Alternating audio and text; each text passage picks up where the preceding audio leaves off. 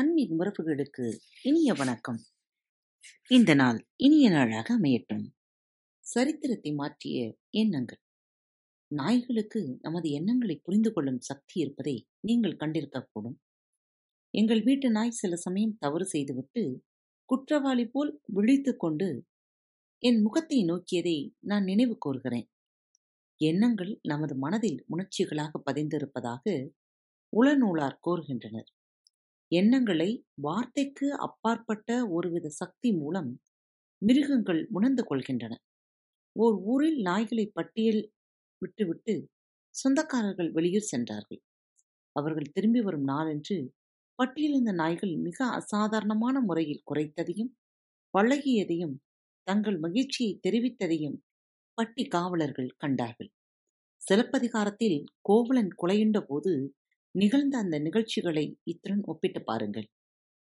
Florida மாநிலத்தில் dolphin எனப்படும் சுறா போன்ற ஒரு வகை மீன்களை வளர்த்து பழக்கப்படுத்தி சோதனைக்கு உபயோகித்து வந்தார்கள். ஒரு நாள் அவற்றை எடுத்துக்கொண்டு கடலில் விட்டுவிடுவது என்றும் இனி அவை சோதனைக்கு தேவையில்லை என்றும் தீர்மானித்தார்கள். அன்றிலிருந்து அங்கிருந்த சில டால்பின்கள் உணவருந்த மறுத்துவிட்டன. 4 நாட்களில் தங்களை பட்டினி போட்டு மாய்த்து கொண்டன. ஏனெனில் அவை அவ்வளவு அன்புடன் வளர்க்கப்பட்டவை. அவற்றால் பிரிவை சகிக்க முடியவில்லை. எண்ணங்கள் பிற உயிர்களிடம் வாய்ச்சொல் மூலம் மட்டும்தான் பரவுகின்றன என்பது இல்லை, ஏதோ ஒரு தனி சக்தியாக பரவுகின்றது. விஞ்ஞானத்தில் இதுவரை 3 முக்கிய சக்திகள் இருப்பதாக கண்டுபிடித்திருக்கிறார்கள். 1 புவியீர்ப்பு சக்தி, 2 மின்காந்த சக்தி, 3 கருப்பொருள் சக்தி. இம்மூன்று பெருசக்திகளும் என்ன சக்திக்கும் இதுவரை ஏதும் தொடர்பிருப்பதாக தெரியவில்லை. மின்காந்த சக்தி புகாத காங்கிரீட் அறைக்குள்ளிருந்து எண்ணங்களை வெளியில் அனுப்ப முடியும். புவியீர்ப்பு சக்திக்கு அப்பால் இருந்து வானவெளி வீரர் கேப்டன் மிச்சல் எண்ணங்களை பூமிக்கு அனுப்பி வைத்தார். ஆகவே எண்ண சக்தி இதுவரை அறியப்படாத ஒரு தனி வகை சக்திதான் என்று கூற வேண்டும். சோவியத் ரஷ்யாவில் மனம் பற்றிய ஆராய்ச்சி அதிகம் நடைபெறுகிறது. அவர்கள் மனதை ஒரு ஜீவ ரேடியோ என்று அழைக்கிறார்கள். மனம் மூலம் மஸ்கோவிலிருந்து லெனின்கிராடிற்கு செய்தி அனுப்பினார்கள். அதை பற்றி அறியும் போது அமெரிக்க அரசாங்கத்திற்கு கவலை ஏற்படுகிறது.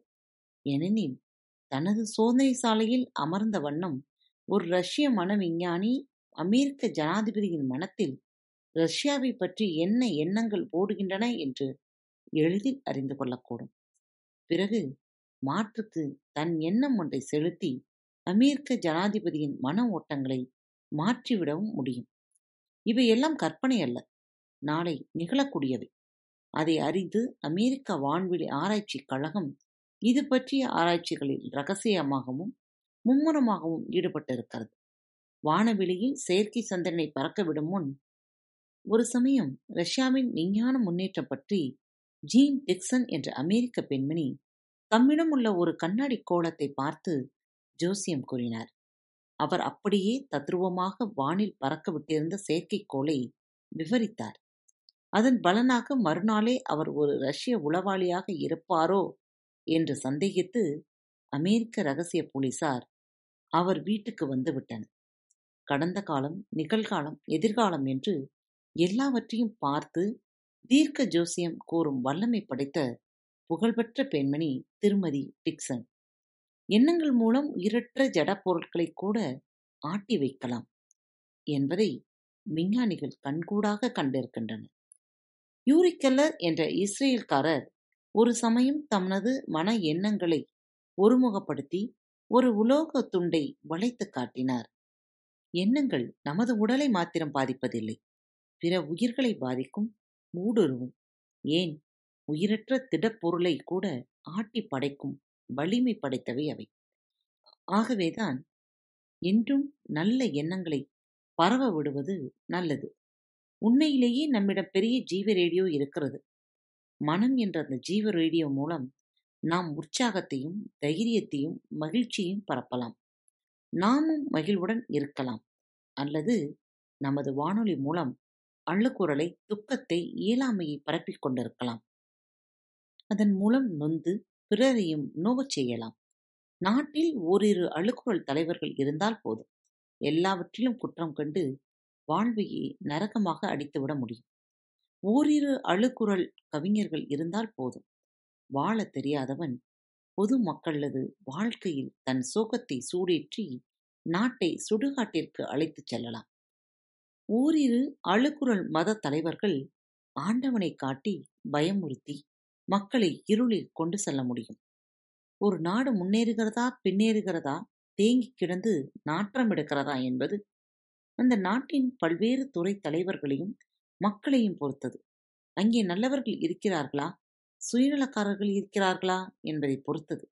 நல்லவர்களையும் தீயவர்களையும் எடை போட்டால் யார் மிஞ்சுகிறார்கள் என்பதை பொறுத்தது.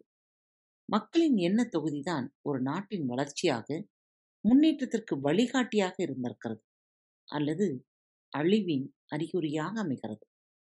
ரோமராஜ்யம் அழியும் முன் அது குடி போதையிலும் இன்ப போதையிலும் காலம் கழித்ததை பற்றி சரித்திர ஆசிரியர்கள் எழுதுகிறார்கள்.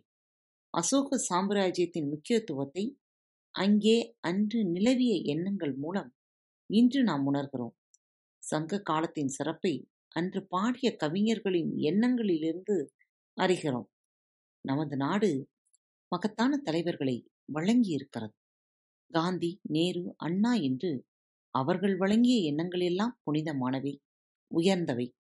உண்மை, நேர்மை, வீரம், இனிமை என்று எல்லாம் மகத்தான எண்ணங்கள். நாம் இதை நினைவில் கொள்ள வேண்டும். புத்தரின் எண்ணங்களால் சரித்திரம் எப்படி மாறியது என்பதை எண்ணி பாருங்கள். புத்தர் தம்முடன் எண்ணங்களை தவிர வேறு என்ன கொண்டு வந்தார் என்பதையும் சிந்தித்து பாருங்கள். இயேசு கிறிஸ்துவின் எண்ணங்கள் எப்படி ஐரோப்பிய சமுதாயத்தை மாற்றி அமைத்தது என்பதை எண்ணி பாருங்கள். அப்ரஹாம் லிங்கன், காந்தி என்று இவர்களெல்லாம் எப்படி சில எண்ணங்களுடன் வந்து உலகின் சரித்திரத்தை மாற்றி அமைத்தார்கள் என்று யோசித்து பாருங்கள். பாரதி பாடினான், தேடி சோறு நிதந்தின்று பல சின்ன சின்ன சிறுகதைகள் பேசி மனம் வாடி துன்பமிக உழன்று பிறர் வாட பல செயல்கள் செய்து. அத்தகைய கீழான எண்ணங்களால் உங்கள் உள்ளம் என்ற கோவிலை நிறைக்கப் போகிறீர்களா? இல்லை, நல்ல எண்ணங்களை உள்ளே விடுவோம், அதனால் நாமும் உயர்வோம், நாடும் உயரும் என்று எண்ணப் போகிறீர்களா? நேர்மறையான எண்ணங்களோடு இந்த நாளை இனிதே தொடங்குவோம். இப்படிக்கு உங்கள் அன்புத்தோடு. அன்பு நேயர்களில் பாரத் வலையொலி பக்கத்தை தேர்ந்தெடுத்து கேட்டுக்கொண்டிருக்கும் உங்கள் அனைவருக்கும் மனம் நிறைந்த வாழ்த்துக்கள், நன்றிகளும். பாரத் வலையொலி பக்கத்தின் நிகழ்ச்சிகள் உங்களுக்கு பிடித்திருந்தால் மறவாமல் லைக், ஷேர் மற்றும் சப்ஸ்கிரைப் செய்யுங்கள். நிகழ்ச்சிக்கான மதிப்பெண்களை ஸ்டார் வடிவத்தில் மறவாமல் கொடுங்கள். நிகழ்ச்சி பற்றிய கருத்துக்கள் இருப்பின் கீழே குறிப்பிடப்பட்டுள்ள இமெயில் முகவரிக்கு அல்லது உங்களது மெசேஜ் பாக்ஸில் ரெக்கார்ட் செய்து தாராளமாக அனுப்புங்கள். உங்களது கருத்துக்கள் தான் இந்த நிகழ்ச்சி மேலும் மேலும் வளர உதவி செய்கிறது. மறவாமல் எழுதி அனுப்புங்கள். இப்படிக்கு உங்கள் அன்பு தோழி.